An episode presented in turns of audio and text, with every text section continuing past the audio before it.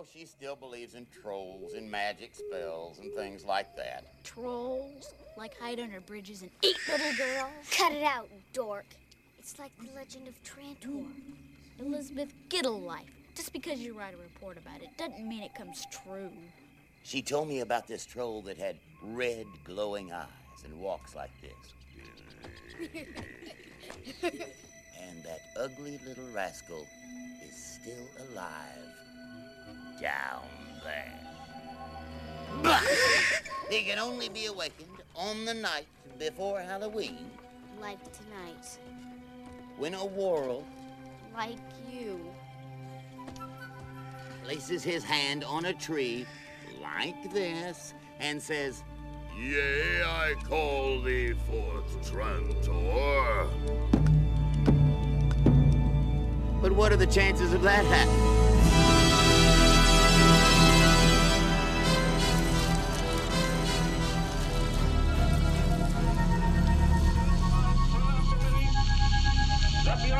Thing we have to fear is fear itself. No.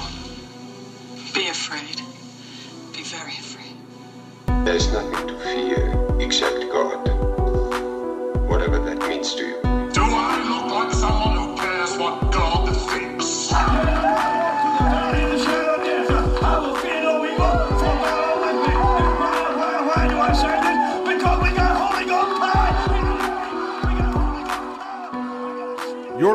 A podcast exploring faith and fear, what scares us and what saves us.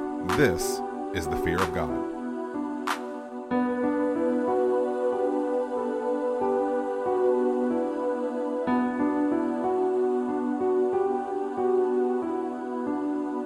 Testing, testing, testing, testing. I can't believe we're doing this. Hello and welcome to another episode of the Fear of God podcast. This is Nathan Rouse, one of your co-hosts. Typically with me is Reed Lackey, but he had to go make sure his shoes were on the right feet. Typically with me is Reed Lackey, but he's the line of defense between victory and certain death. Oh, Reed said he had to go watch Hulkamania for a third time. this, time in slow mo. Well, Reed had to finish watching Brain Barnacles from the planet Tychor. Typically with me is Reed, but he was listening to the Giant Troll album with every troll love song ever written. Reed had to go check into a troll motel and watch a movie on the cable.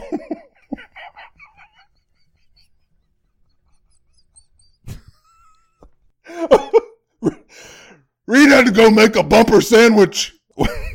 well, Reed was here, but he had to go get some authentic Bulgarian miak. Goodness gracious, everyone. Welcome to the Fear of God podcast. I don't know how we do this. I don't, I don't even know what's happening right now, but I'm going to give you a little hysterical perspective here because it's friggin' funny or die.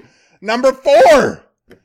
Oh my goodness. Yes. Typically with me is Reed, but he had to go do a bunch of things in the meanwhile while we wait on him to return. Oh, please, for what all I just put myself through, and you guys, go leave us a rating. Go leave us a review. You get points for it. We're trying, we're, we're, we're trying to reward you right now. Why don't you do that? Ah, there he is. He is the eighth level of Mario Brothers, the great redneck hope. Reed! Oh my you're gosh. here. Thank you, Jesus, you're back. Gosh. that was just. I don't know which I loved more. The full committed attempt to make all that work, which was glorious, Yeah. or that beautiful, infectious laugh that kept breaking through. He was going to watch a. I thought you were going to say, or the pre-show you had to suffer through while we tried to get Listeners- to get listeners don't even know. There was like, typically when we peek behind the curtain, everybody, like typically when we record, like we get set Oh, up, gosh. you know, we, we sort of brainstorm a bit about a couple of highlights from the episode or, you know, what kind of things we're going to be talking about or doing.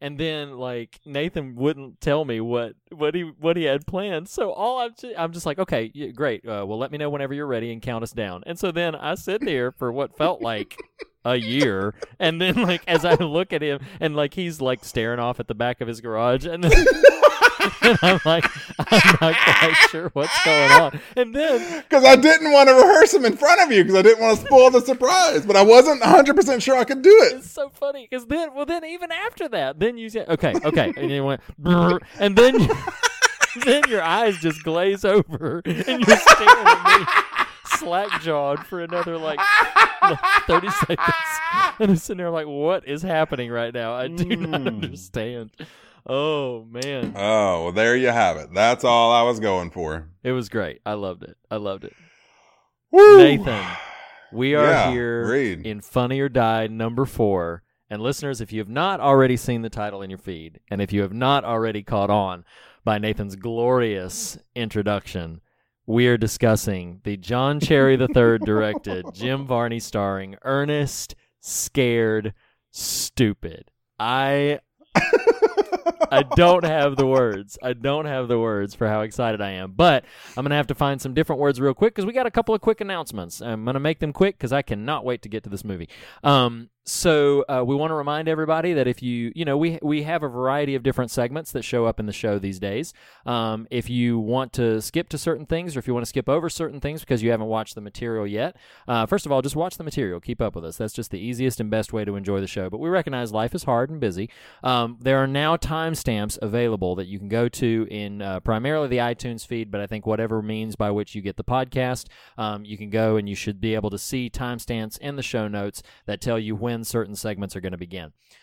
Uh, beyond that, we also now have a presence on teepublic.com. That's T E E public.com, where you can purchase some merchandise if you want to wear our faces on. Uh, uh, it's actually, I say our faces, but it's actually a really cool design from Jacob Hunt of jacobhuntcomics.com, and it's really wonderful. So you can go and you can get that design on a t shirt, on a mug, on a sticker, on a pillow. It's really fantastic. So you can go to teepublic.com, search for the Fear of God podcast, all one word, and you should go to our page. Those are also linked on all our little social media things. And speaking of social media, Tell us about it, Reed. we're holding a contest right now. Yes. Whoa! It's our, it's our Contest! first major contest. Um, we are holding a contest, and uh, we have uh, we have access to uh, have been given, and we want to share with you guys a one hundred dollar credit for Vudu.com. It's V U D U, the streaming service uh, where you can purchase and rent films. Um, and so the way that you get entered to win that hundred dollar Voodoo credit giveaway is by leaving us a review in iTunes. Uh, if you have already left us a review in iTunes, um, then what we want you to do is go ahead and screenshot that review and email it to us. That way, we have a means to get in touch with you should you win the contest. Um, And also to make sure you get your points. and also to make sure you get your points. So um, leave a leave us a review in iTunes. That is worth five points. You can share and tag us or one of our episodes on social media, uh, any of the major social media platforms Facebook, Twitter, Instagram, as long as you tag us. If you don't tag us, we won't know you've done it. So you've got to tag us on social media, share an episode, share the show, share some thoughts about the show, share, share some thoughts about the episodes, whatever you want to do. And for every single time you share on a social media platform, you get two points. These points and tag us. and tag us. You got to tag us. Um, these points don't uh, accumulate to you know like it's not a race to the finish line, but for every point you get, your name will be entered into the drawing uh, at the end. There's a grand prize of this hundred dollar Vudu credit. There are two grand prizes of some merchandise from our TeePublic presence. So um, there's lots of things that you can enter in and win. Uh, for every single point you receive, your name is entered in that many times. So the more you do it, the more chances you have to win. It's just a fun way that we can say uh, thank you and show our appreciation. And let's just be honest, drive a little bit of attention towards the show because we we love it. We love doing it. We hope you love it. If you're still around, uh, talk about us to people because we'd love it. We hope we hope other people will come on board and join the family, and we would we would greatly appreciate that. So that's why we do this. You know, you know what else we love, Reed? what? What you watching? what you reading? What you listening to? Thank you for that. That was Hey, beautiful. You're welcome, buddy. You did a good job hitting those bullet points. Yeah. That was nice and succinct, unlike me last week. That's all right. There's Thank lot- you. There's a lot of rules to get through. It's a lot. It's a lot. It's tough designing contests. It's true. It's true. Um, okay, what am I watching? So I don't want to spend too much time here, but most recently, um, it's one of the few sort of destination products when it hits, uh, you know, streaming platforms. There's now just a ton of content, like a ton of content hits.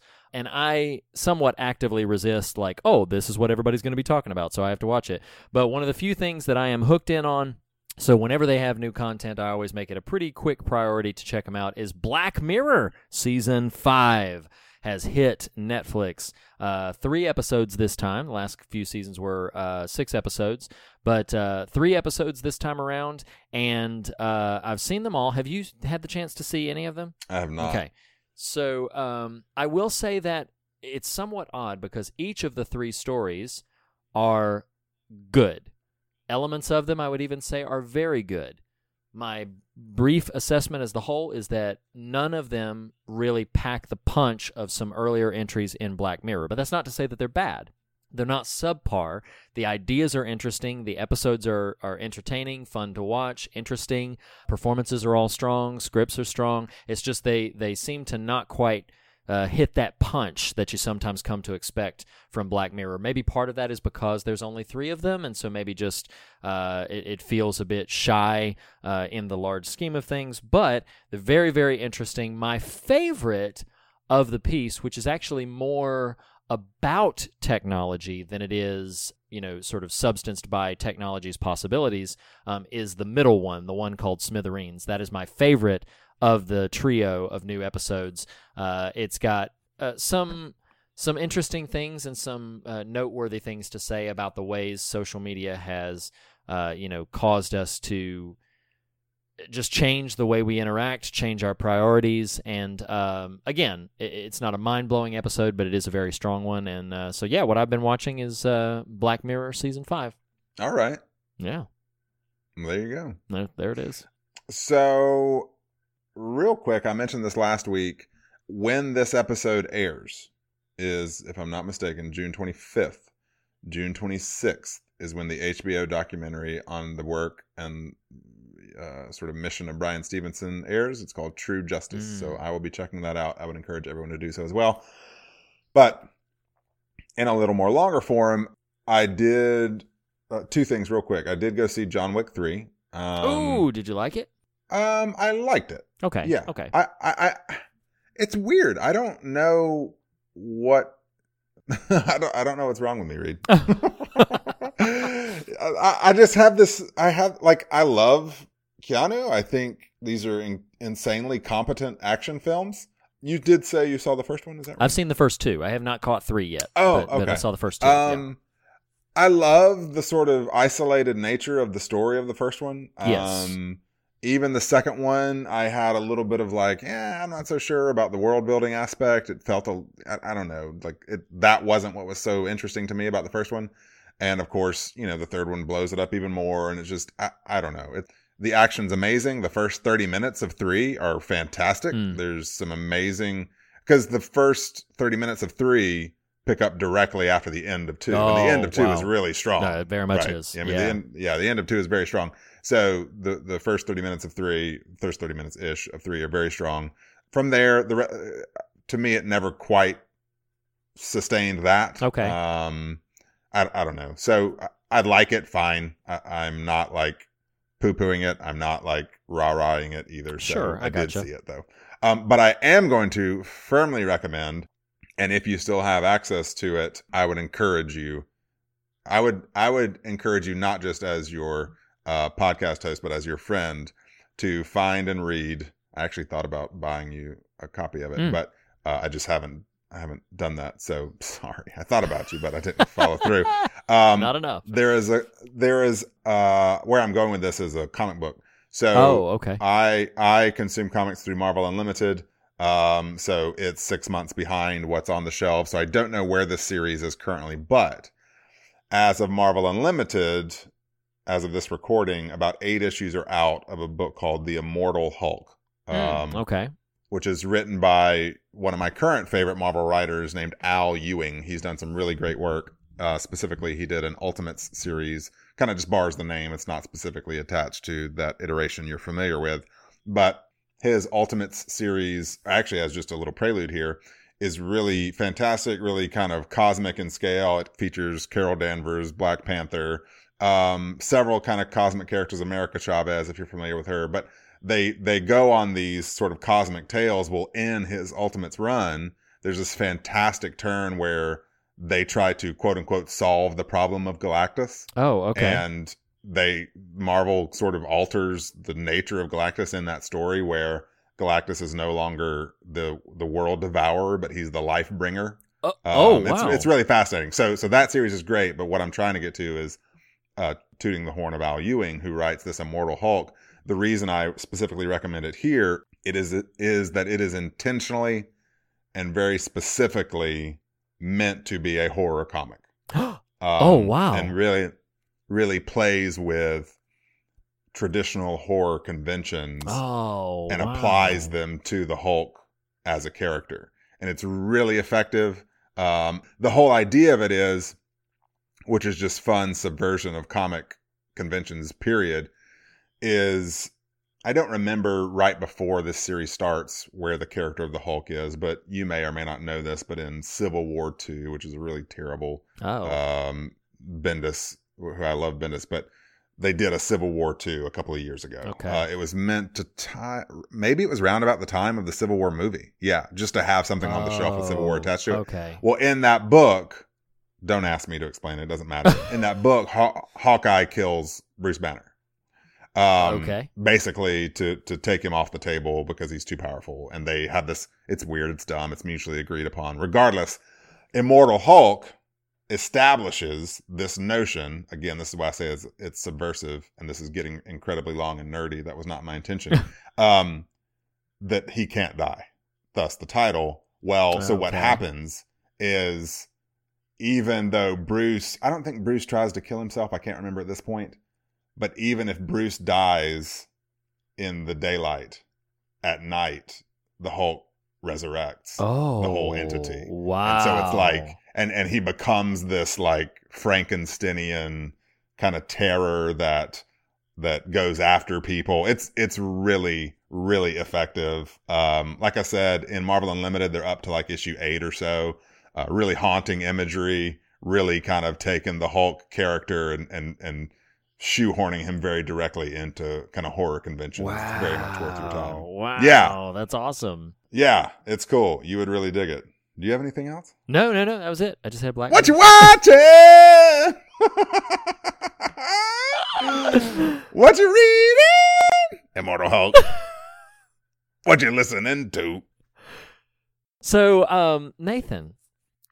I, I love how brisk we're being with these segments because Do you feel like we're being brisk? I feel like I really got mired in some silly Marvel continuity there. But no, whatever. no, I feel like we're being quite brisk, which I'm delighted by because I'm, I'm anxious to talk about Ernest. But um, before we talk about Ernest, before we get there, we also have another installment. I, fe- I feel like I, I kind of redeemed the Star Trek MacGyver debacle of a couple of weeks ago, and if you'll permit me, I'd like to I'd like to kind of do so again. Would you Would you permit me? I will permit you that, Reed. Okay, good, good, good, good. All right, so uh, so here we go. All right, uh, prepare yourselves, ladies and gentlemen. This is time for another installment of hashtag TV Guideposts, presented to you by the Fear of God, wherein we unpack the finale of season one of Ash vs. Evil Dead and discuss the first couple of episodes of season two of that same show. We're going to be following Ash Williams and his friends, Kelly and Pablo, their new potential ally, Ruby. Uh, given what we saw at the end of season one, we're not sure. We're not sure about her, as Ash says the jury is out. But all that and more in this next installment of TV Guideposts, brought to you by the Fear of God. That was beautiful. you're you're welcome. Um so yeah, so here we have finally we've made it to the end of season 1 of Ash versus Evil Dead. I still keep going back to and I guess I just still feel like nervous or gun shy or whatever it is. It's like uh I remember your fair but honest sort of trepidation about committing to this show. I've been emboldened the last couple of weeks about how you said like, no, you're you're kind of on the wavelength, you're kind of digging it, you're kind of liking it. Um, I want to know your thoughts on the finale of season one, sort of the culmination of this plot line that had been building up. Ash and Kelly and Pablo uh, making their way back to the cabin to defeat evil once and for all. Uh, yeah, what'd you what'd you think about the finale of season one? Well, I, I'm going to um, explode out your question a little bit, if only because because I'm watching these in threes. Sure. I'm yeah. kind of Sure. Yeah. A little more broad brush there. So we're discussing the finale and then one of two of season two. And to me, now I don't know where the show goes after these or anything like that, but to me, the show is demonstrably better in this swing than it was to start with. I gotcha. Yeah. Um, you know, and it's it's and I don't know if that's just being on the wavelength of the show now. Like if I were to rewatch all of one, would I would it be elevated for me? I just don't know. But it it, it feels like it's a it, there's some more interesting storytelling being done. There's the the comedy is really zinging. It's intermixed with kind of. It's funny. I was thinking about this today in prep for this conversation. I almost think the the benefit of the Kelly Pablo, you know, making that this character triangle is one thing that apologies to all the Evil Dead fans in the world that listen to our show, but one thing that I don't know that I love about the movie series is it's so zany. It's just like it just drills down on the zaniness Gotcha. and, and Yeah. these set pieces with Ash. And I think adding those two characters, it's not that it mellows it out. It just spreads out some of that a little more evenly. Sure. Um, They become in- in audience that- surrogates. They absolutely do. Sure. In, in much of the situations, and kind of anchor. I apologize for cutting you off, but they they. No. I agree. They they absolutely anchor the show in something. Whereas before, you really your anchor was Ash. And what's great Right. is you you lo- you know as a character he's fun. He's tremendous fun. But in this show, you have not only Ash still very much doing what he has always done, but you have the fun commentary and interactions with that, and we can Yeah, we can in yeah. many ways relate to Kelly and Pablo's characters. Not to mention the fact the the performers themselves, uh, Ray and Dana, but but the characters are, as well are just terribly endearing. I don't know if you feel that way, but like I just feel like Oh yeah, they're they're really strong. the character yeah the Um, characters are fantastic. And I will say now the benefit of this season finale is there is more time, but that's not always a benefit. But the season finale is actually scary. Like oh it's yes, it's oh yeah, it's to me the first time watching the show, I was literally or not literally, but I was actually like, you know, some of the visuals were real unnerving. You know, it it, it wasn't just sort of sight gags and, Sure, and sort sure. of like and grotesquerie. It it, it very Right, much right. was. And I do think something this trio of episodes does that's strong for the series, even though they are present on a certain level, it starts to steer away from the Deadites being the sole visual malevolence. yeah, of You what I course, mean? Like, yeah. hmm I, I, like that they start to mix it up with some of the monsters and hmm um so yeah, I mean we I, I'm happy to to go episode by episode, but I just Sure, wanted to speak sure. generally. Um I love I love, I love some of the bits with the Australian girl. Oh, Heather, Um, Samara Weaving, man, she's so great. She's I- so great. I think it's one of the very beginning bits of season, of episode 10. Ash just says, "Kelly, other girl." well, it's like- doesn't even know her name. well, yeah, and then is it like, yeah, we're gonna. I, I forget his line, and I should have written it down, but he says something like, "Yeah, we're gonna get out of here, me, you, and you." And then like he waits a beat, and she's like, "And and me too." Yeah. He's like, "Oh yeah, yeah, you." it's so great. Um, uh, the other, honestly, I've just only got one or two non-scare bits here, but the other one was, um, I can't remember if Kelly's. Yes, I think it's Kelly outside the cabin yelling in to her, hmm and she says, "You're going to be the best dental hygienist who ever lived in the history of England or wherever it is you're from." oh my gosh, that's great. I have a couple of notes about Heather. Like I just put Yeah. like her getting saturated by blood when Ash chainsaws Deadite Officer Fisher like right up the middle. Uh, so then I just wrote at one point. I have another note about her that I'll that I'll share in a minute. But I just wrote, "Poor, poor Heather. She never even wanted to go camping in the first place." And when I wrote that note was when she was making her way all the way through, like, you know, going, making her way through the cabin. And first of all, like it it it gets her leg at some point and then like it fires off all of these nails and then she steps on one and then she just, like it just keeps assaulting her with these different Right, right. outrageous things and i just wrote down poor poor heather she never even wanted to go camping in the first place So uh, if I can jump in, since we're talking about the Australian girl, what's her name? Heather. heather yeah yeah yeah, yeah. Yeah. Um. She she doesn't she doesn't in, uh, she's not in the show long, but she makes a lasting impression. But uh, you will appreciate in terms of my energy around this flurry of episodes, um, the return of that ain't right happens. in this run oh episodes. i thought about that like- ain't right so much Riri, those that girl got roaches creeping up out of her hoo ha. that ain't right. That ain't right. That is- oh that ain't right. Gosh, That ain't right. That is some serious. That ain't right. oh my gosh it is. Uh, yeah, I, I, I don't know when this happened, but I just wrote the the phrase "this poor Aussie girl." she, it just she endures so much. oh my gosh it's true it's so true um yeah go ahead Well, I was just I'm just rattling off some creepy stuff, so I don't know where I don't know where you're going here. So I will say that.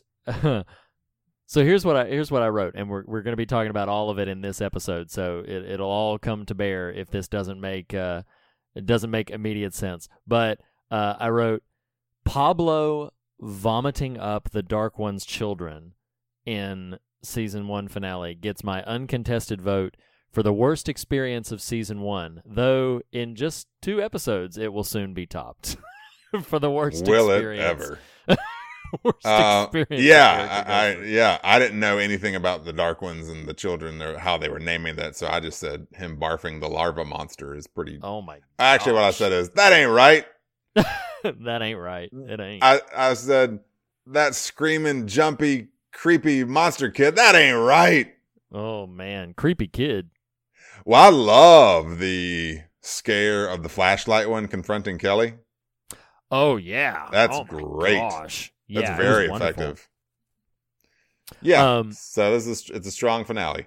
Yeah, the only thing that I have to, the only final note that I have to say on the finale is that I thought it was a pretty bold move to end the first season with Ash totally taking the evil deal. I was like, this is this is really great. They it feels like they understood what kind of show they're dealing with, and this it, it's the kind of gutsy, unconventional conclusion that fits this franchise perfectly. And uh, and I just yeah, I, I really dig that about it, particularly where the show goes from here, which I'll try not to tilt too much of what I know. Um, I, the the boldness of the season one finale endears itself all the more to me because I know where things are headed, and so it's yeah, it's great. It's really really great. Um, look, at, look at me. I'm Reed. I have all the power. Just kidding.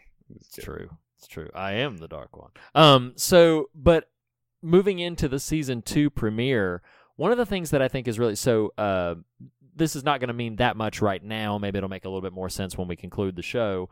But in terms of like sections of the show that are my favorite, pretty much all of season two is season two is my favorite season. Uh, just beginning to end, uh, there's very little I don't love about season two. Uh, it's only rivaled by like the last third of season three, which we haven't you haven't seen yet, and I'm not going to say why. Um, I feel like the show ends ex- in an extremely strong way.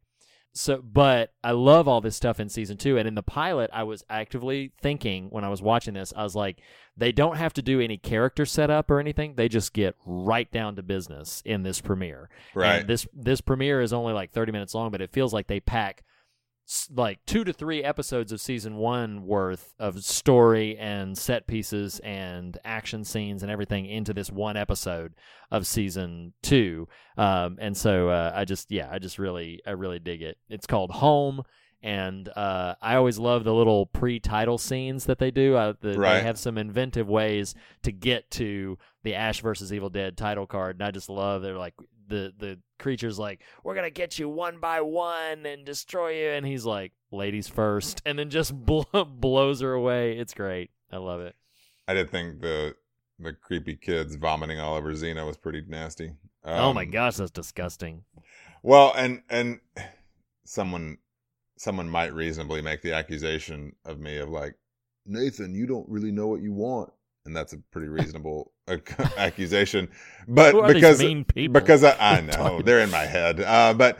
I, I did write down this list of funny bits from this episode, and what I mean by "you don't know what you want" is I I seem to out of one side of my mouth criticize the zaniness, but then it starts to have its effect on on me.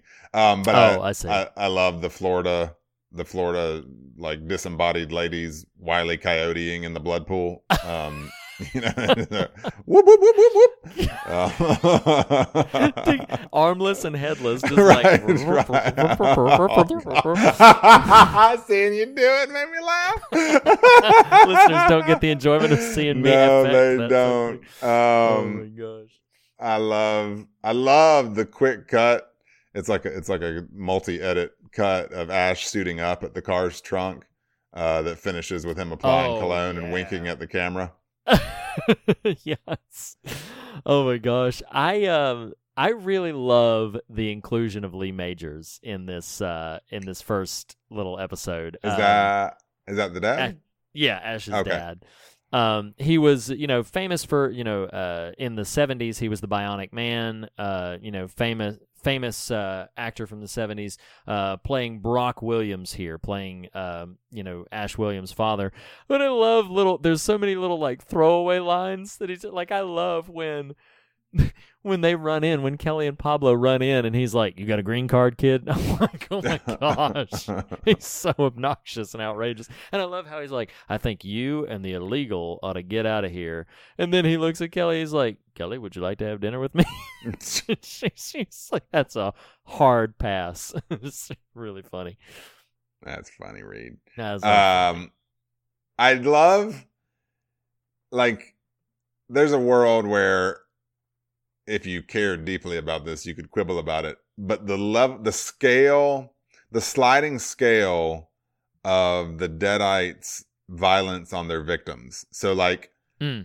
the lead characters, where we're at at least, never get wounded whatsoever. Really, really. I mean, not, not really. Yeah, yeah, yeah, yeah. which is fine, except the degree of violence these Deadites perpetrate on on the red shirts is Oh my gosh. absurd and insane. It's like they eviscerate them. It's like it's like this wood chipper behind the bartender, or like the bartender in the They literally put the yeah, they literally put that mannequin in a blender and like like shred him down like in an which again, I. I don't care. It's just hilarious. It's like so they can do that to humans, to the human form. But somehow they just don't get a good enough grip on Kelly and Pablo or something. I don't know. I don't know. I don't know. plot armor. No, I Right, it, right, I right. get it. It's pretty funny. I, though, although I did, uh, you know, I say that at the same time. What I wrote down is these poor actors. the oh amount gosh. of nasty they have to endure. I mean, I thought it specifically with Kelly and the trash compactor. Well, I called it the trash. Oh, Star, that's my Star Wars yeah. reference. But Oh, yeah, when yeah, she's just sure. swimming around the nasty, I'm like, golly. Oh yeah. Well, and I you see it a lot. Uh, I think that's in uh, yeah, that's in this first episode.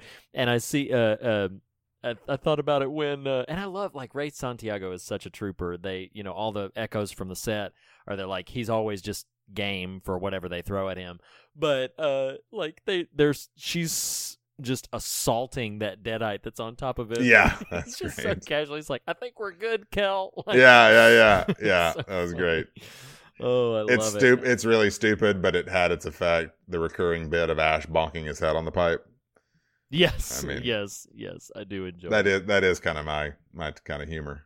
Um, I I get it. But you know what else I enjoy is um Tell me. I like I I don't I, it would be too much of a stretch for me to call it depth. I don't think it's depth, but it is like character layering. The whole them teasing the the the subplot about them teasing him.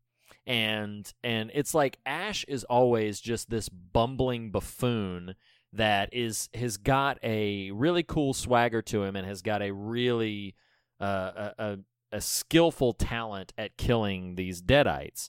But to see him in the context of like in that bar when he comes in, they're all making fun of him, the ashy slashy song and everything.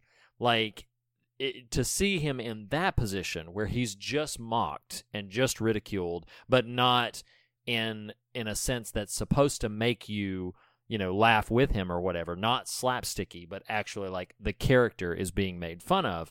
Um, and I just I like that. I think that's one of the things that the films never really did or tried to do was add that layer of depth and uh, and character building to the character of Ash Williams. And so that's one of the things I love about season two in general. Um, that without spoiling where and how that continues, that thread continues throughout the remainder of the show, and that's one of the things that I really, uh, again, really endears this show to me even more so than uh, for my personal enjoyment than the the actual films. Yeah, uh, yeah. That was all I had on the on the premiere. Do you want to? do I don't you know I go? want to go in the butt. I mean- oh my god! This well, scene has- before before we get to that scene, okay, so oh my god! I did write down. I love how production just buys in to resetting the characters' looks each new scene. It's yes, like the- all the it's blood's like gone. I know, I know. The amount of gore and gristle that was in scene three. It's like, don't worry, scene four, you're gonna be, you know, just clean as a whistle. Exactly. Um, it just it's like, all right, cool, whatever. Um, Downright attractive, the three of them are after going through all of that. right. Um, oh my gosh. I mean, do we just skip ahead? Well, I, so I just wrote down other than that scene. Oh my god! If there's a so, it is the most notorious scene in the show. It it is. There's a there's a, a scene in season three that kind of rivals it for pure outrageousness, but like the probably the most talked about scene in the entire run of Ash versus Evil Dead is in episode two of season two, episode called "The Morgue." Uh, we'll get there in a second, but the one line that I wrote down that I just love is when uh, when Ruby, because that's the plot of season two. At the end of season one, Ruby makes a deal with Ash. He gets to go live in Jacksonville. She's going to control evil and get to do her own thing, but evil gets out of her control, so she has to summon Ash to help uh, her fight off this evil. And then when they're exchange, when they're kind of catching up, and she's like, "I'm already regretting calling you," and he says, "Get used to that feeling." that was great. Um, Uh, so well, I, good. To funny. to add one other line that I loved, um, Kelly DePablo says, uh, "Vaginas are powerful and life affirming, so you're more of Oh. a you're more of a vagina now than you were before." It's so um, funny. Oh so can I can I just paint the picture for this scene? Yeah, go go right ahead. You're right ahead. So this scene in particular takes place in a morgue. There's dead bodies strewn about this morgue.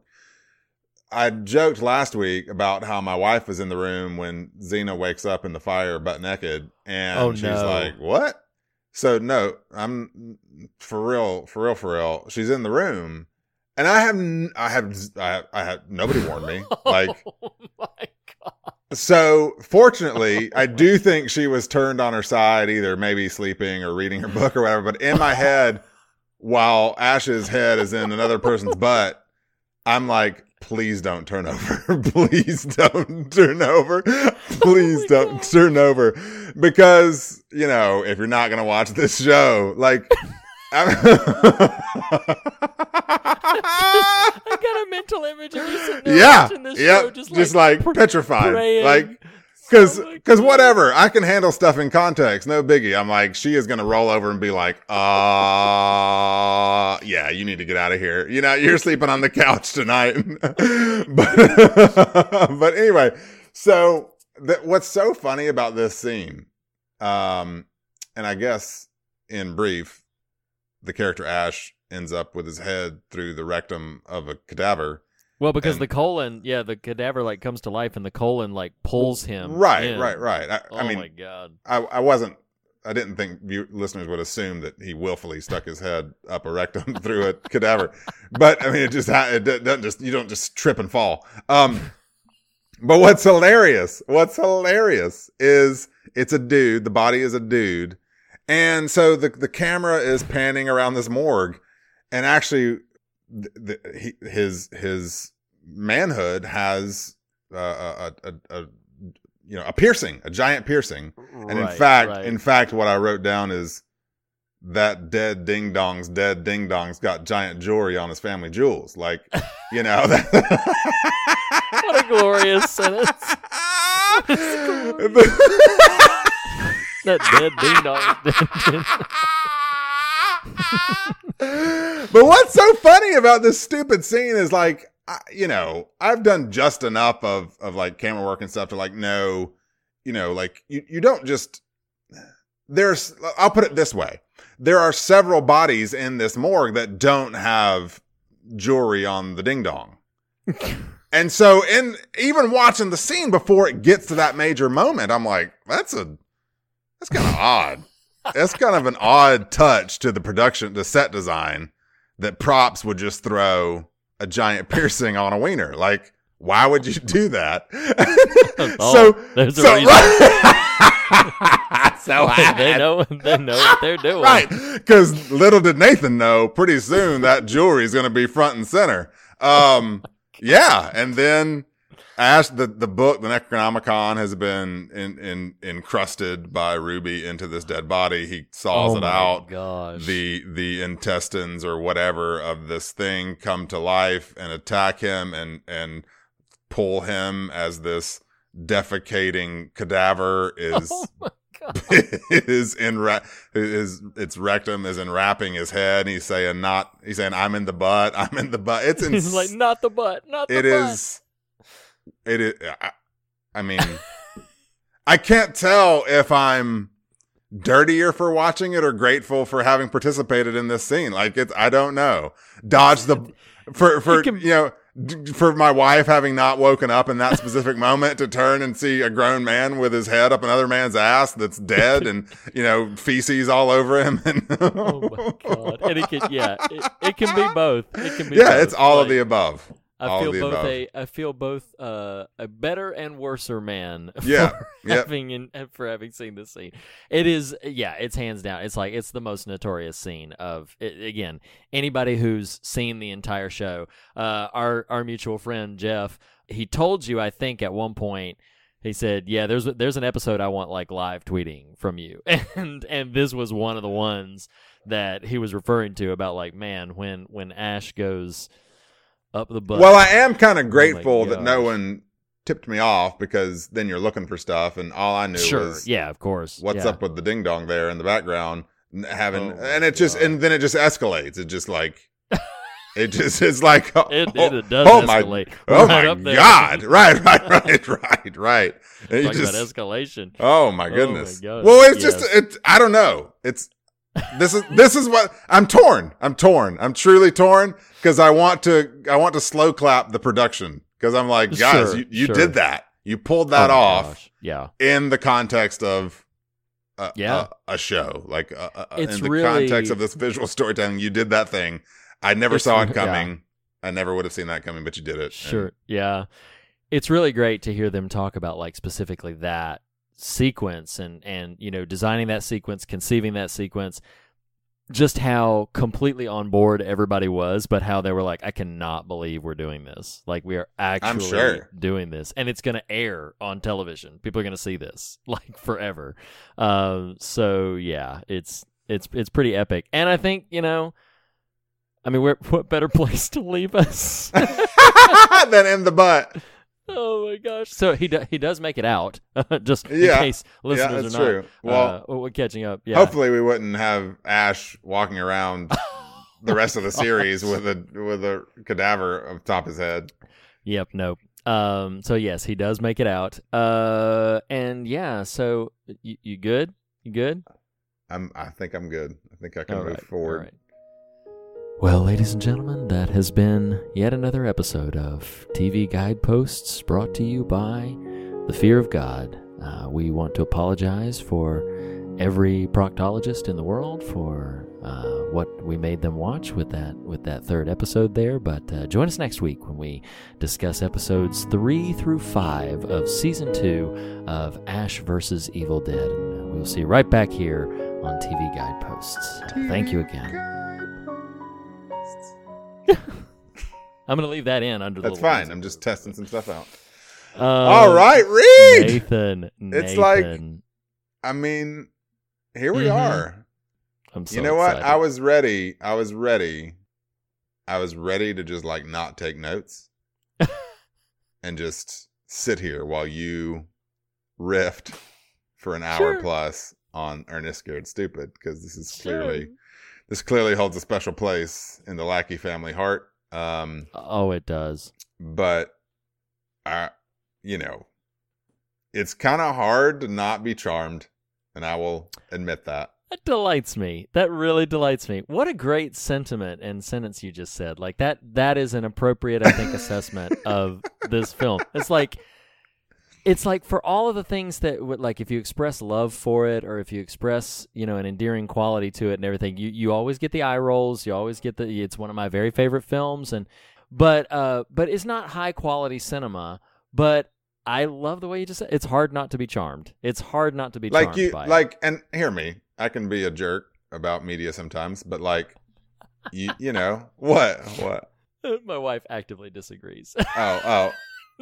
Well, what's funny is what I was about to say is you have to really will yourself to be a, to be a jerk to this movie, uh, and not let. um, now that said, the opening credit sequence did not do it any favors. That is some next level abs- absurd Shinto right there. like, like well, in a okay, so in a in a notation of like fear of God reference point. So I love that opening. I love I'm that sure opening you do. segment. I'm sure you do. I love that. surprise me at all. Oh my gosh, my wife said she hates Brussels sprouts because of that movie, purely because of that movie. So I do love that opening theme music. I, I am very affectionate towards that. It's such a fun, poppy, macabre tune. Like I will say this, like that opening theme music is like a perfect little Halloween ditty. Like it's a sort of a macabre but lighthearted little tune. Yeah. But in a in a Fear of God canonical call out, one of the clips in the opening credits of that it features a scene from Roger Corman's original Little Shop of Horrors. So Really? I don't know if you would have caught that, but yes, yes, absolutely. So I have just a couple of little trivial bits. Uh, nothing, nothing too major, but so the special effects on this movie were done by a group called the Chiodo Brothers. They were a big part of the special effects department and creature design of this film. Their other major works in the 80s include the cult classic Killer Klowns from Outer Space. and- Ooh. yeah, I know. And the Critters films. But some of the trolls in the final battle of Ernest Scared Stupid directly resemble some of the Killer Klowns designs. I just think that's really that's really cool. But I mean, I I think their work is is really impressive. We'll probably get to that in just a little bit. Um, this was released theatrically. Um, a lot of Ernest movies uh, wound up being straight to video. This one was one of the last to be released theatrically um, because its box office was pretty modest compared to the previous Ernest movies. The previous Ernest movies had actually turned quite a big profit, which is why it became such. Well, I'll get to that in some in a little bit later. But uh, this one made a little over fourteen million dollars, whereas most of the rest had made like between twenty five and thirty million dollars. And so most of the low box office was actually attributed to the fact that this film was a bit too scary for children, which I It's- just think, I Yeah. mean, it's pretty effective in some places. yeah, Like yeah, as I, yeah. because honestly, as I was watching it, that first maybe third, I was kind of watching it with an eye towards, hey, could my kids watch this? Um, just for the kind of silliness of it. Sure, right. but right, then the right. deeper it got with the troll stuff, I was like, yeah, they may not be able to be handle this, you know. so Yeah, yeah, yeah, yeah. yeah, I can see that. and and so as a result, it sadly kind of you know like uh, marked the beginning of the end for Ernest's uh, the character's theatrical run, as it was. Um, but uh, All but yeah. so listen, Reed. Okay, sure, I I recognize what I'm doing here, Uh, and I need I need you to, as brisk as we've been moving. Okay, don't don't just run us into the mud and get us stuck. So I, I'm aware of the box I'm opening here. okay, okay. But for my ignorance and what is likely, because honestly, I did not go look up trivia because I was like, Reed's gonna know all this stuff, so I'm gonna let It's true. him. I'm gonna let him have his moment to shine. This is his episode. this is his show. It is. It is. I mean. I say this with all due love. You could easily dress as, as Ernest for Halloween and pull it off. Oh, oh, Um, man, I- I um, might, and I don't know might. why you haven't yet because it would totally work. Um, but what I I don't. It was funny watching the film and having triggers subconsciously of appreciating some of his material as a kid, but I don't.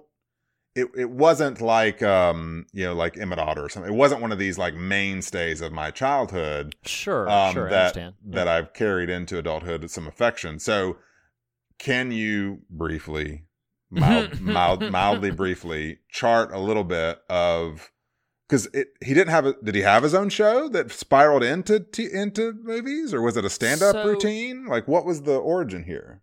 So okay, uh, um, let me let me take a moment and do this. So Yeah. um, uh, so I want to do something, uh, and and yes, I'll I'll I'll be as brisk as possible. Um, Well, and as as a I- final note before you do that, because you're gonna Sure, I, I sure. want to I want you to have the floor because like what is and I mentioned a minute ago, and you applauded the sentiment. Like it's hard not to be charmed as an actor. Occasionally, like you watch this and like the, however silly or stupid, it's calculated silly and stupid. Sure, yes, um, of course, yeah. and as as much lunacy as as is present you gotta give the guy credit i mean Sure, there's yeah, that this is a real character as as asinine as it is um his comic timing is excellent i Mhm. i did a very poor rendition of it but even those montages of of multiple characters is like oh well he yeah he's talented like it's oh sure, so sure. so it was it it again it warmed me over to the to the notion of it, but I just didn't I intentionally didn't do the research to to track it because I knew Reed's going to educate all of us, and I didn't let you do that. okay, so um, let's take maybe three or four minutes here, not long, but and and let's let's pour a cold one out for uh, for Jim Varney, who passed away in uh, I believe the year 2000. So. Uh, Varney was an established comedic actor in the 70s. He'd had lots of little small roles in TV specials and TV shows. Um, he even opened as a com- Ernest or just as himself? no, no, okay. just as himself, just his, j- just as a performer. Um, he even opened a comedy store in L.A. alongside the legendary and late great Robin Williams, who, who Wow. remained good friends with. You know, throughout his life, uh, there's a really funny. Uh, you should look it up. It's not long, but um, there's a, a funny little behind-the-scenes clip of Comic Relief. You know, the, Right, the yeah. uh, charity campaign. There's a there's a behind the scenes clip of Varney in the Ernest attire, but playing a kind of a different character. He and Williams like riffing with each other backstage. cool. You know, and uh, so yeah, he's you know an improvisational actor, comedic actor. He had done stand up. Um, he even did stand up on a couple of uh, national TV shows, uh, just kind of as he was getting started. But in 1980, coincidentally, there was an actors' strike in LA that lasted for a little over three months. During that time, Varney moved back to the South, uh, where he was from. And meanwhile, at the same time, there was a local ad man named John Cherry who was pretty business savvy, and he had an idea to create this character of like a hick know it all who would be obnoxious but somehow endearing and use that character in a variety of local TV commercials. Like they had a lot of local territories that they were Wow. committed to. And so he, you know, looked around for casting opportunities. Varney was in the area. Varney uh, auditioned, and Varney got cast as Ernest as this Ernest P. Worrell character. So between 1980 and 1984, he and John Cherry filmed like somewhere in the neighborhood of, of between 900 and 1,000 commercials. Holy they cow. Filmed, yeah, they filmed almost a thousand different. That's a thousand different ones that they are like you know between 900 and 1,000 different t- uh, commercials. But because the commercials were running in small localized markets rather than like a national right, run, right. You were seeing a variety of di- you were seeing the character show up in a variety of different places pushing a variety of different products in these unique little spots and so the character began to endear himself to all these different people hey have you seen that ernest character and he had this you know this friend this neighbor vern and he'd be like you know what i mean vern you know, yeah, and that you was know what I his mean, thing, you know? Vern. Yeah, Know what I mean? Yeah, and so even had like a small little TV show that was like you know uh, it was like a one season TV show of like yeah Vern, you know what I mean? And so um, it was it was a pretty brilliant ad strategy, you know, to just diversify the character, get the character out there. It was very successful. Public began to glom onto the character, and that eventually caught the eyes of Disney. So uh, there was a modest direct to, to video film featuring the Ernest character called Dr. Otto and the Riddle of the Gloom Beam, which is really campy and funny. Um, but Disney, after that, they full blown like brought Jim Varney and John Cherry to Hollywood to test out a major theatrical feature, and that was Ernest Goes to Camp. So Touchstone Pictures released Ernest Goes to Camp, and that was a very big success. I think it was had like a like a three million dollar budget, turned a profit of like twenty three million dollars. So it pretty much sealed the fate of Jim Varney to that Ernest character for good. Right. And he even eventually won like a daytime Emmy for the character, and he's you know ranked alongside like the likes of like Mr. Bean and Pee Wee Herman as one of the greatest family entertainers of all time. Now, what's uh what's funny about that is, or what's kind of interesting and perhaps a bit of a sad note is like Varney always wanted to do Broadway. Like he wanted to play Hamlet. He was a skilled and vibrant comedian, but for the remainder of his career, he was very associated with this Ernest character. Sure. And what had started simply as an actor struggling for work became this accidental legacy. you Right, know? right, right. And uh, and so finally, and here's here's where you can view it one of two ways. Varney began in the late 90s to kind of finally break free from the Ernest character and be taken seriously. He voiced Slinky Dog in the first two Toy Story films. Um, he played a couple of smaller, more serious roles in a few independent films. Uh, and anybody that saw him in those, uh, he was nearly universally acclaimed for those small little roles. But uh, he had been a longtime chain smoker, and he was diagnosed with lung cancer when he was uh, 50 years old. And the time, I don't know what exactly the time frame was, but the time between diagnosis and his succumbing to the disease was pretty rapid, from what I understand. And it was, it feels like it was like just on the cusp of his creative renaissance. I want to end this little like you know diatribe with uh, a quote that uh, Jim Varney's nephew gave to. Um, there was a Consequence of Sound interview not that long ago uh, with uh, written up by Nick Freed, and this is the quote. I thought this was powerful. This is Jim Varney's nephew talking about Jim Varney. He said, "I've heard from so many people who grew up watching Ernest as a child." Who now want to introduce their own children to Ernest and relive some of those moments. In this age where families all watch shows on their own devices in different parts of the home, Ernest represents a time when TV and movies were more of a family event, and I think Jim would be quite proud of that legacy if he were still with us today. So Hmm. I wanted to take cool. a couple of minutes and just pour a cold one out for the late great Jim Varney and his beloved bumbling human cartoon of a character that is Ernest P. Worrell. So thank you, Nathan, for Uh, yeah. permitting me those few yeah, minutes. no problem. I, I welcome that. And human cartoon, that's actually a great, uh, great descriptor for what we get in Ernest. Sure. Um, sure. All right.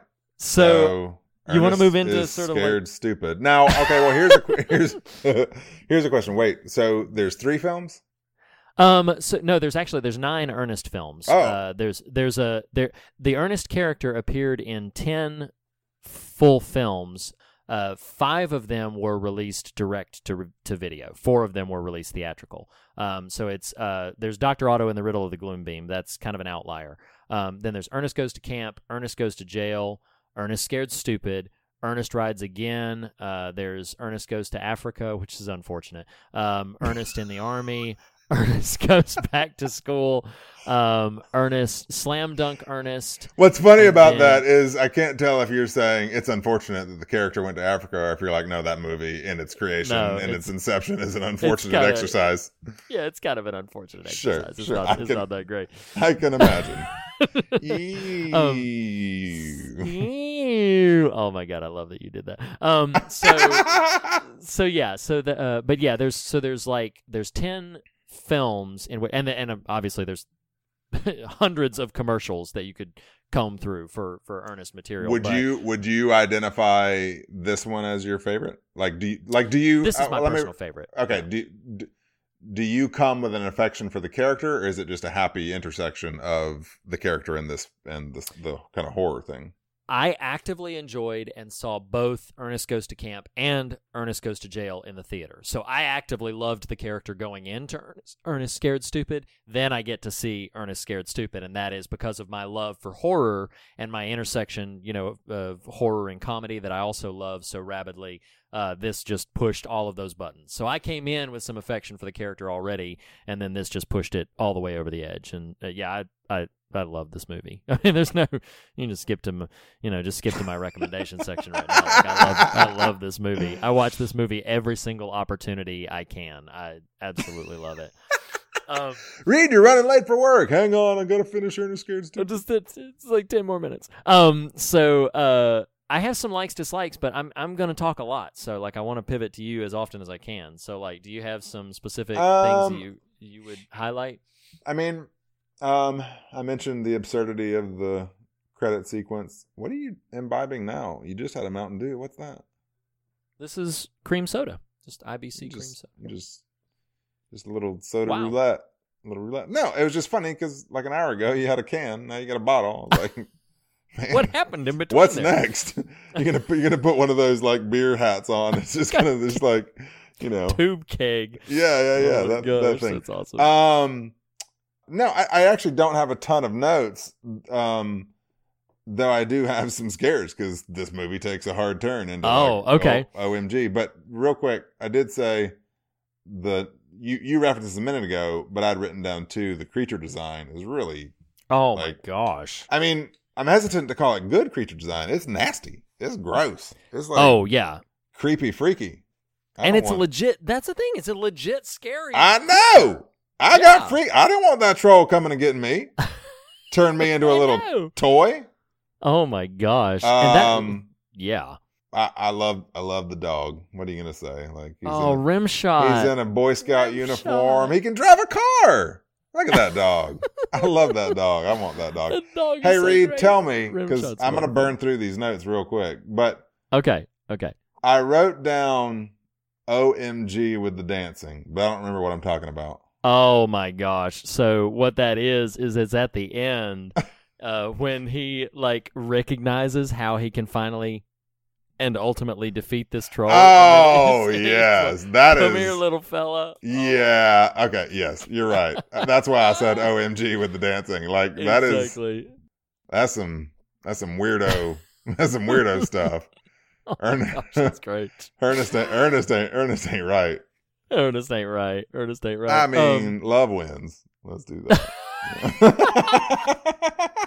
what what I you, meant to say. what what you got to say before scares? Just just So- go ahead, Reed. I'm, okay, I'll so- be. Just call me when you're done. That's kind of what it's gonna be like. Just buckle up. So, uh, so I love Varney's little menagerie of outrageous characters. You've already mentioned them. You know that's what you were calling out to at the top of the show. It's just so stupidly delightful to me. I love my, one of my favorite lines in his little, and he has that menagerie of characters in pretty much all of the Ernest movies. But I love he's like they're talking about like yeah we need the high ground, but there's no trees in Botswana, and then he pivots to this like guy in a big yeah, and he's like there ain't no trees in Botswana. I know I am a Botswanian lumberjack, and I ain't never had a job. I don't know why that line just strikes me as so funny, but I love What's it. so fun Uh, about that sequence, and it happens more than once, but I'm going to draw a really, really odd pivot here, Nathan, where the um uh that scene reminds me of "I'm in the butt" from Ash vs Evil Dead when you just don't know it's coming, and it's like all of a sudden, oh, whoa, we are just in a flurry of impersonations and impressions and this montage, and I was like, okay, cool, I, I I, love how I'm on board. I love how Kenny at the end is like, "I'm defending, I'm fighting the trolls with a multiple personality." like, it's- it's fun. um, so uh, just as a, a passing note, I want to uh, also briefly honor Eartha Kitt, uh, who's in this. Oh, she's, she's just great. wacky and wild, and she's and what I love about this. So this is what I wrote down. Zima. maybe there was a Isn't that her name in Emperor's New Groove? uh, Uh, Yzma. Yzma. That's it. Yzma, Yzma. Yzma. Wrong lever. So um. That's such a great So movie. She's so Hit wonderful. him in the head. Is that my voice?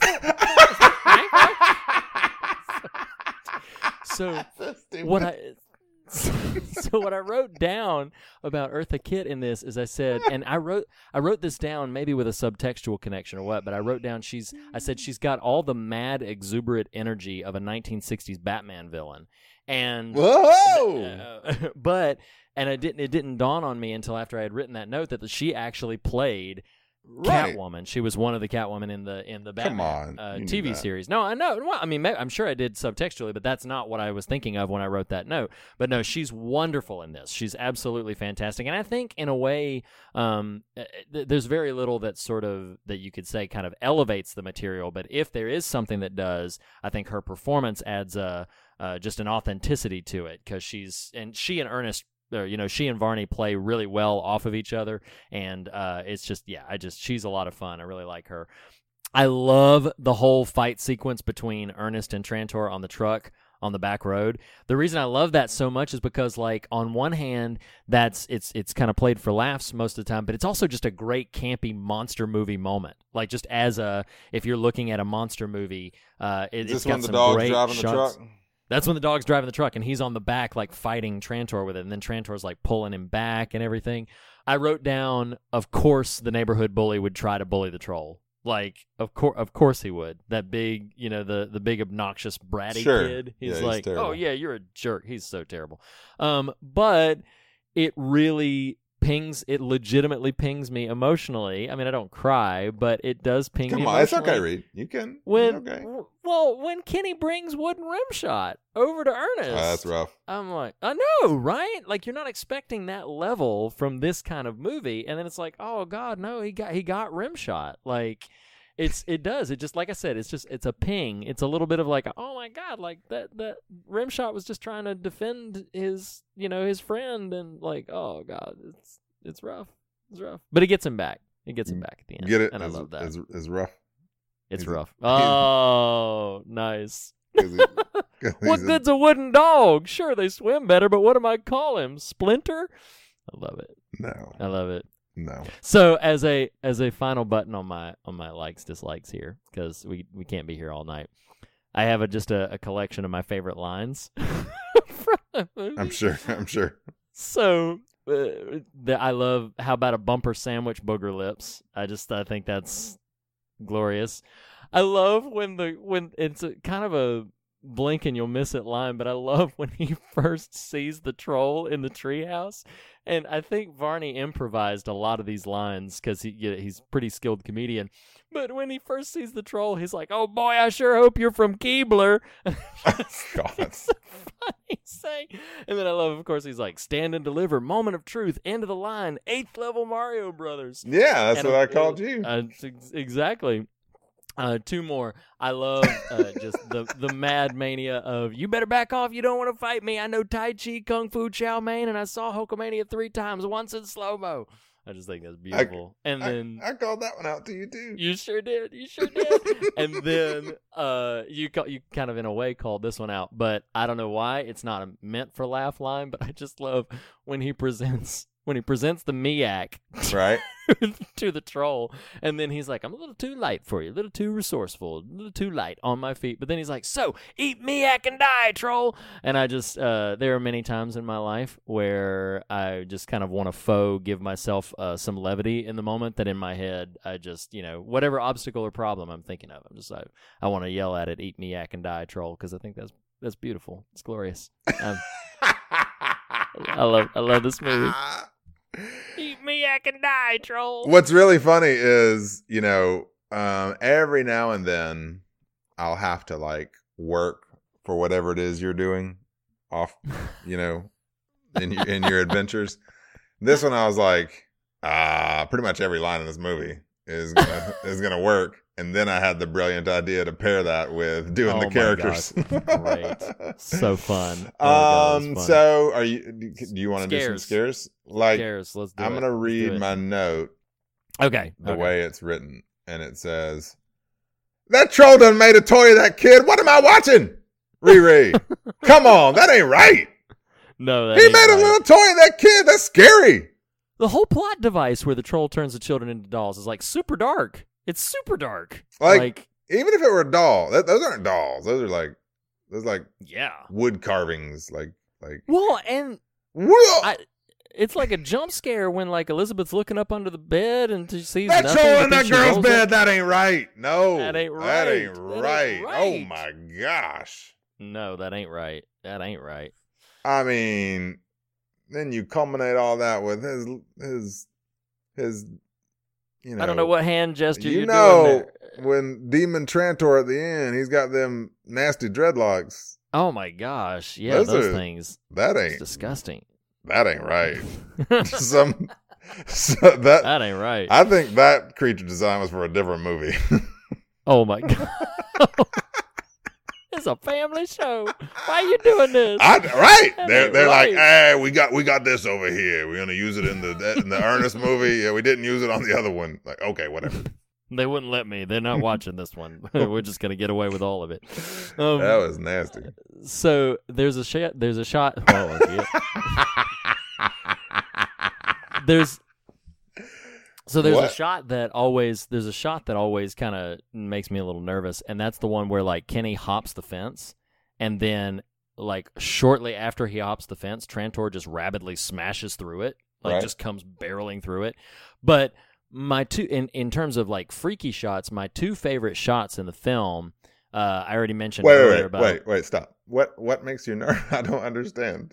It's just like, man, Kenny's trying to get away. He's running, and like he hopped it, and like last for a second. But this troll is just like barreling through, like he's gonna catch him. It's gonna happen, you know. Like he, there's no way he can. There's no way. He, no way that boy gonna away. be a toy when I'm done That's with him. He is. Oh my gosh. I do love from a scripting standpoint how many times early and you probably wouldn't have known this if you'd never seen the film or didn't have reference points for it, but they call out to that milk thing like often. Like they're constantly identifying in the in the movie that milk is the thing that Trantor's trying to stay away from. Like it's it's referenced like five or six times before that where the reason he just leaves is just because some milk gets spilled or there's some ice cream or something uh, but you're not putting it together because you're not thinking about that Yeah. in the, in the moment You're thinking about Uh, Miak. as Miak. Um, the, the troll, the troll's like Miak. Like, so, but my two favorite Oh shots, and this is actually this is in scares. My 2 It'd be favorite amazing. shots. I wish you just had like you're so up the Ernest River. Like I would love if you just had like some little up the pup- Ernest some- River. oh my gosh. He said I was up the river. just little puppets. Just I need like a Trantor and an Ernest puppet, hand puppets. Just enter in the enter in the frame right now with you quoting it the way you are. You're like, and now this is where Trantor says Miak. Eat me, I can die, troll. So, so my my Oh. two favorite finally a year later my two favorite shots in this film are where ernest is on the truck bed staring down the troll. I mentioned that one before. And but the other one the one that like legit freaks me out like as a shot is when trantor is making his way across the gym floor. Like that thing looks freaky. The design the thing looks Uh-huh. really scary. He's he's nerve-wracking. I have one more scare listed did you have any more did you have any Nah, more I, I'm done uh, with all of it. like, I'm fin- I'm all my notes. I used I'm them. finished. All right. So uh, the last thing that I had is I just obviously it's a it's a relatively low stakes uh, film, a low stakes narrative, but when Trantor finally gets Kenny at the end, I just I just think objectively that's a nice stakes raising moment because you think the battle's over, you think the battle's done, and then basically our primary kid hero gets claimed by the bad guy. I just I, I think that's that's the thing. I think this particular script structurally uh, doesn't get very much credit because it's so absurd and it's so ridiculous. So I think people are going to write off some really uh, some kind of fundamentals that that work pretty well, like tension building or stuff like that. It's all undercut. I mean, obviously that whole thing is undercut by you know when Ernest drops the milk and realizes that he's got to dance with the troll and Mm. give him a big old booger smooch on the on the on the lips. Um, so here's what I wrote down for theme. Uh, just bear with me. Okay. But what I put was for all the nonsense that this film hurls at its audience, there is what I think is the distant echo of some genuine profundity in the notion that generational sort of sins or, or, or curses, if you will, uh, manifesting themselves somehow, taking, uh, pursuing, and uh, preying on our children, uh, that ultimately can only be defeated by unconditional love. Now, on paper, admittedly, it's it's from Ernest Scared Stupid, but on paper, there's there's something to that. There's something to that notion. Um, I also do find it kind of interesting that the one who unleashed the ultimate danger leads the charge in defeating it. There's something that I that I really like about that. And also, of course, old lady Hackmore said to Kenny in a passing, you know, observation, sometimes you got to do what you know is right, no matter what anybody else tells you. But I think that what's funny about the way that this film plays out, there was so obviously, like I, I wanted to talk about this and put a big pitch to talk about to talk about it during Funny or Die because I love the film and I, I would take any excuse that I can to talk about it. But I do think it's interesting to me that scene where Eartha Kitt is observing the mother and daughter outside the school I Gymnasium, do you remember I that? I vaguely remember that. So she's getting. They were trying to figure out in her little book says you know it's going to be dispelled with the Mm, heart right, of a right. child and a mother's care, and then they're trying to figure out what that all meant. What's the heart of a child? What's a mother's care? Whatever. Uh, turns out a mother's care was referring to milk, which, for reasons not fully explored, uh, dispels the trolls, and then. She says the heart of a child is unconditional love because she sees this mother and daughter fighting with each other and then they say to each other the daughter says it first and then the mother says it they say i hate you and she says i hate you too and then they very immediately like turn around think better of it reconcile the the tension dissolves and that's what uh, old lady hackmore played by eartha kitt that's what she observes and recognizes like oh that's that's the heart of a child is unconditional love and i mean dang man like we do we don't have to spend a ton of time, you know, like unpacking this. There's it's kind of it's kind of on the nose and obvious, but I don't know, there's something to me about this film would not at all pitch it to people like, "Hey, this film really Ernest Scared Stupid really makes you think." No, it doesn't. But there is something to be mined and to be said about the idea of like, yeah, this this thing is coming back and it is chasing after the children. It is trying to claim the innocent and the way that it is dispelled. I just there's something about that scene where they're all I don't know why nobody's like jumping in to help Ernest, but Ernest is like staring down the troll with the milk in hand Mhm. and they're all yelling at him and they're all like cheering him on and like you know get him and everything like that. There's something to that moment that i cannot put my finger on even now that affects me where suddenly he realizes like oh this is not going to quite cut it and he himself as a character connects the dots and is like unconditional love the heart of a child that's what i have to do. And obviously it's undermined by he then like twirl dances with the troll and plants a big kiss right on his lips. But I don't know, there's something about this moment where we realize like sometimes the way to win the fight is actually to throw down the weapon. Sometimes the way to win the fight is actually not to continue the assault, continue the onslaught, but to actually embrace a different tactic, embrace something completely counterintuitive, completely against all logical risk assessment and and actively uh, try to pursue a notion of unconditional love towards our enemies. And uh, I don't know. There's Well, there- there's I- something I- there. I know you wouldn't rebut this, but just to to nuance what you're saying there, I think that the truest expression of a faithful life isn't that sometimes you embrace dropping your sword. It's all the time. This is the Mm. this is the position and and posture. And you know, you're you aren't being critical, but you're stating the on the nose nature of whatever might be there thematically. I do think it's important. There are movies, uh, you know, Slinky Dog has come out. Pixar in general Mm. capitalizes on this. Like there are movies that are engineered in such a way that the that the attraction might be to children, but the appeal ultimately is is more cross generational. Oh, I see. Um, yes. Where yeah. I'm going with this is, interestingly, I I do think this is aimed squarely at kids. Um, Yeah, and, yeah, and, mhm. and and I don't mean that critically, or as in I don't mean that derisively. Um, and so from that standpoint, as much as I may be like, what a weird scene with this dude dancing with this troll thing, like I think the starkness of that image, this grotesque, ugly thing, being embraced by a person as an expression of unconditional love, like I don't know, I think I think the on the nose Mm, nature mm. is is its own value.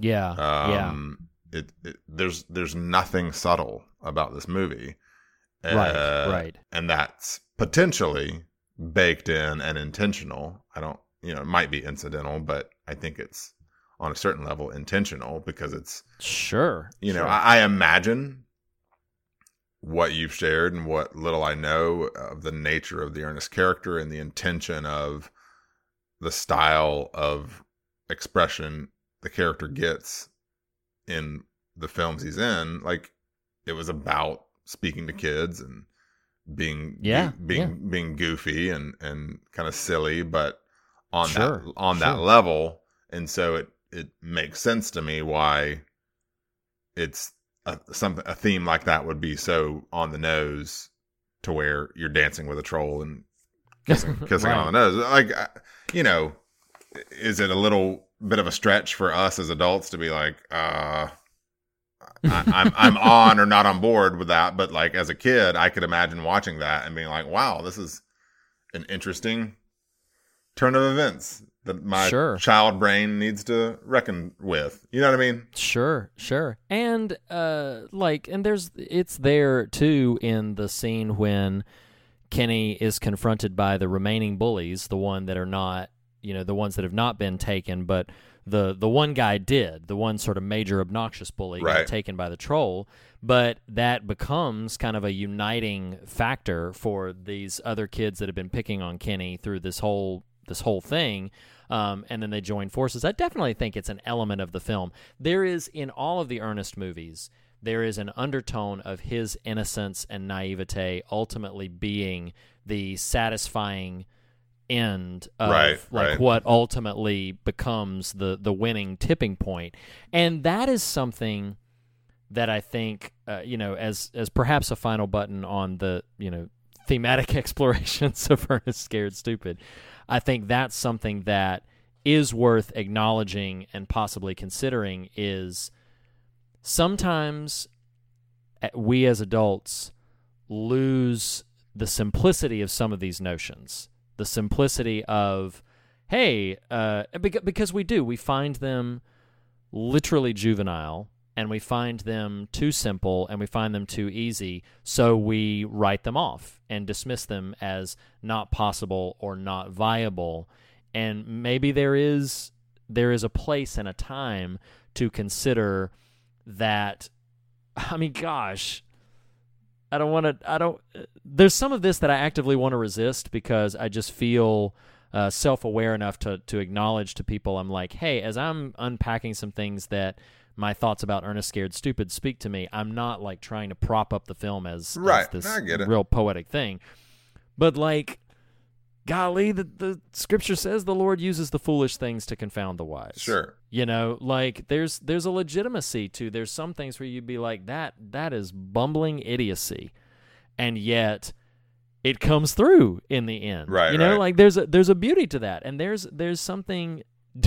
Dare I say, almost holy about the instances where the one who is written off as the as the fool, the one who is written off as the the bumbler, the one that nobody was counting on, coming in and ultimately their simple naivete or their simple innocence or their simple open heartedness uh, melting the evil, undermining its power. And, and we hear so many stories about how innocence is abused and taken away and how it is uh, shattered and crushed and broken.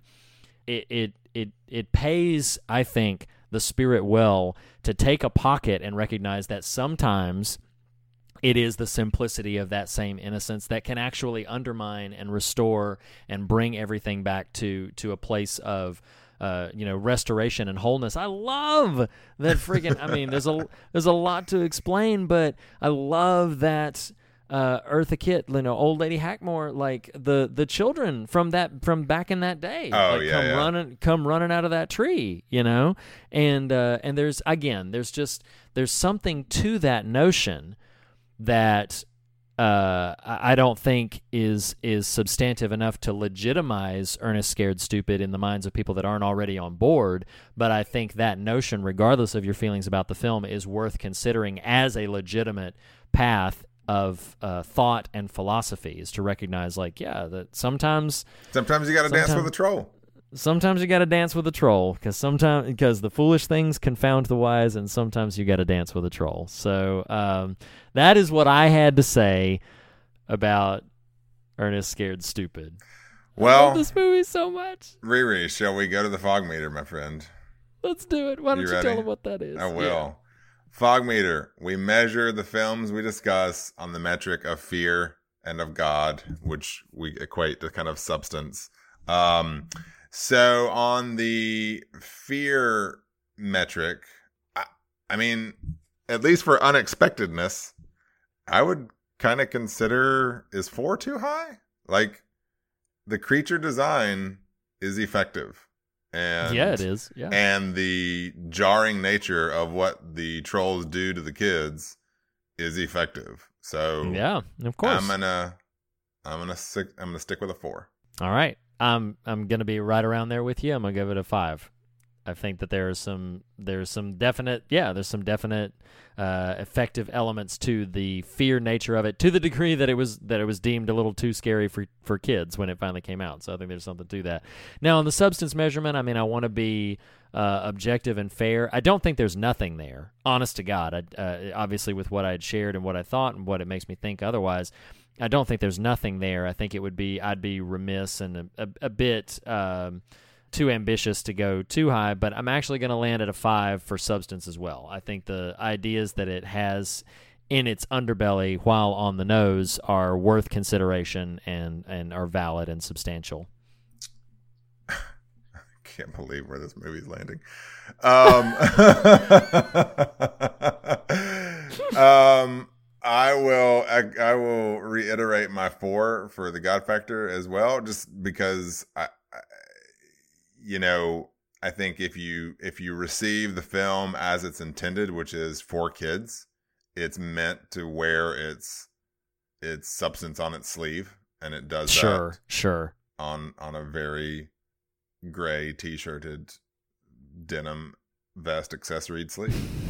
uh, so I'm gonna I'm gonna go with a four, All right. which brings Ernest Scared Stupid to a four and a half on the fog meter, for which I am gobsmacked and impressed. You know, I did not see that coming. Ghostbusters was two and a half.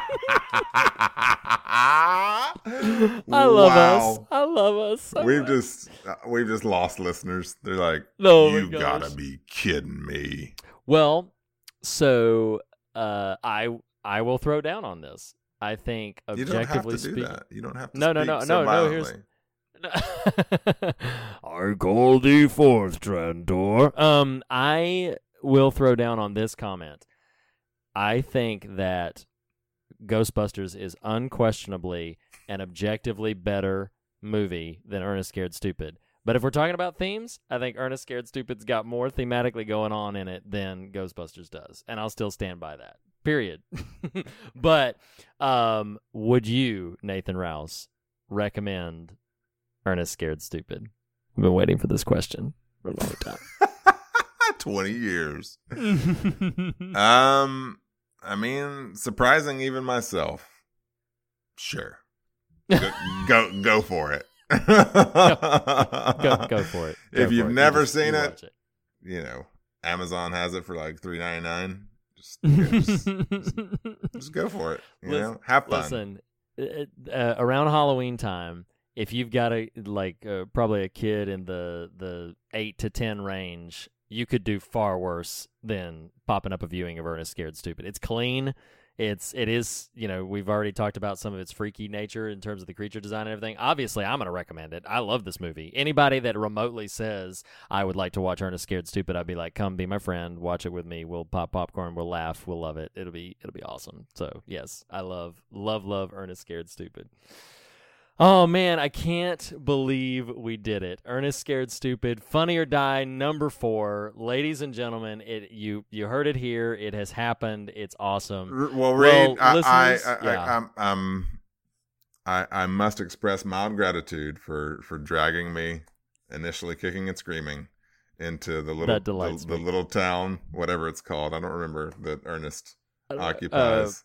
Bryersville or something. yeah, that's, I'm pretty sure Yeah. that's it. So Yep. here we are. Oh, well, you are welcome. I'm so delighted that you enjoyed it as you did. And uh, yes, Nathan, thank you so much again. Listeners, thank you as always. Don't forget the contest. Don't forget the we Will see you, contest. yes, we will see you next week right here at the Fear of God. Nathan, thanks so much. Yeah, buddy.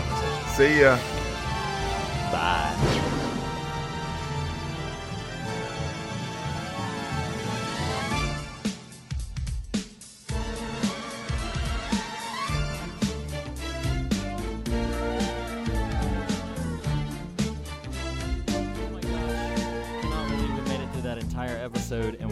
Oh, you know what we forgot to do?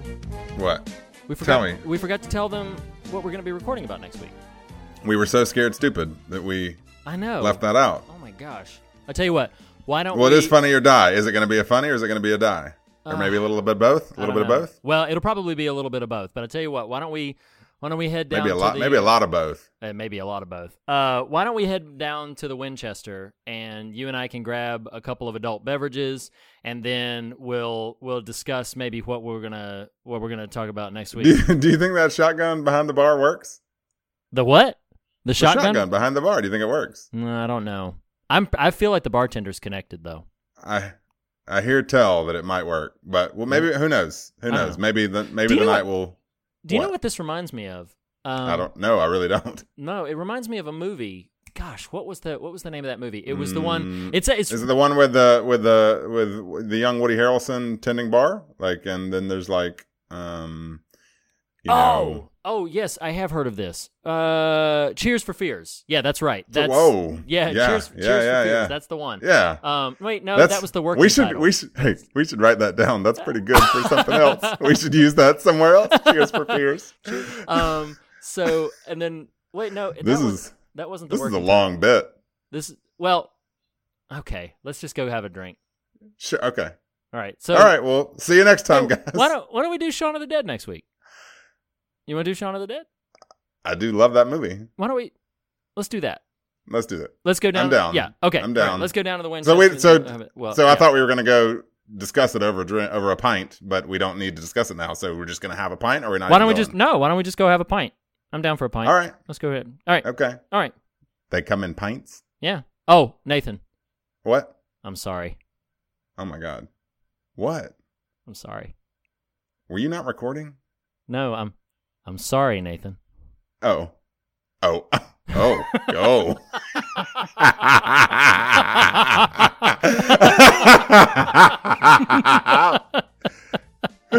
That's great. you had me. I was like, it's not that big a deal.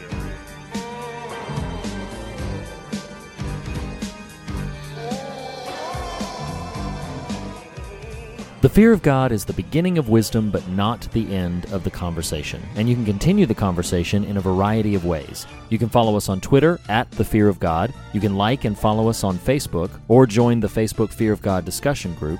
You can follow us on Instagram at Fear of God Podcast or go to morethanonelesson.com to leave a comment on this post or any of the other official episode posts. Email us at fearofgodpodcast at gmail.com. Our theme music was composed by Lee Wright and Reed Lackey, and our podcast art was crafted by Jacob Hunt of jacobhuntcomics.com. Merchandise for the show can now be found at teepublic.com. Just search for the Fear of God podcast, all one word. And last but not least, if you listen to us through iTunes, we would greatly appreciate a rating or a review. Thank you for listening. We'll see you next week.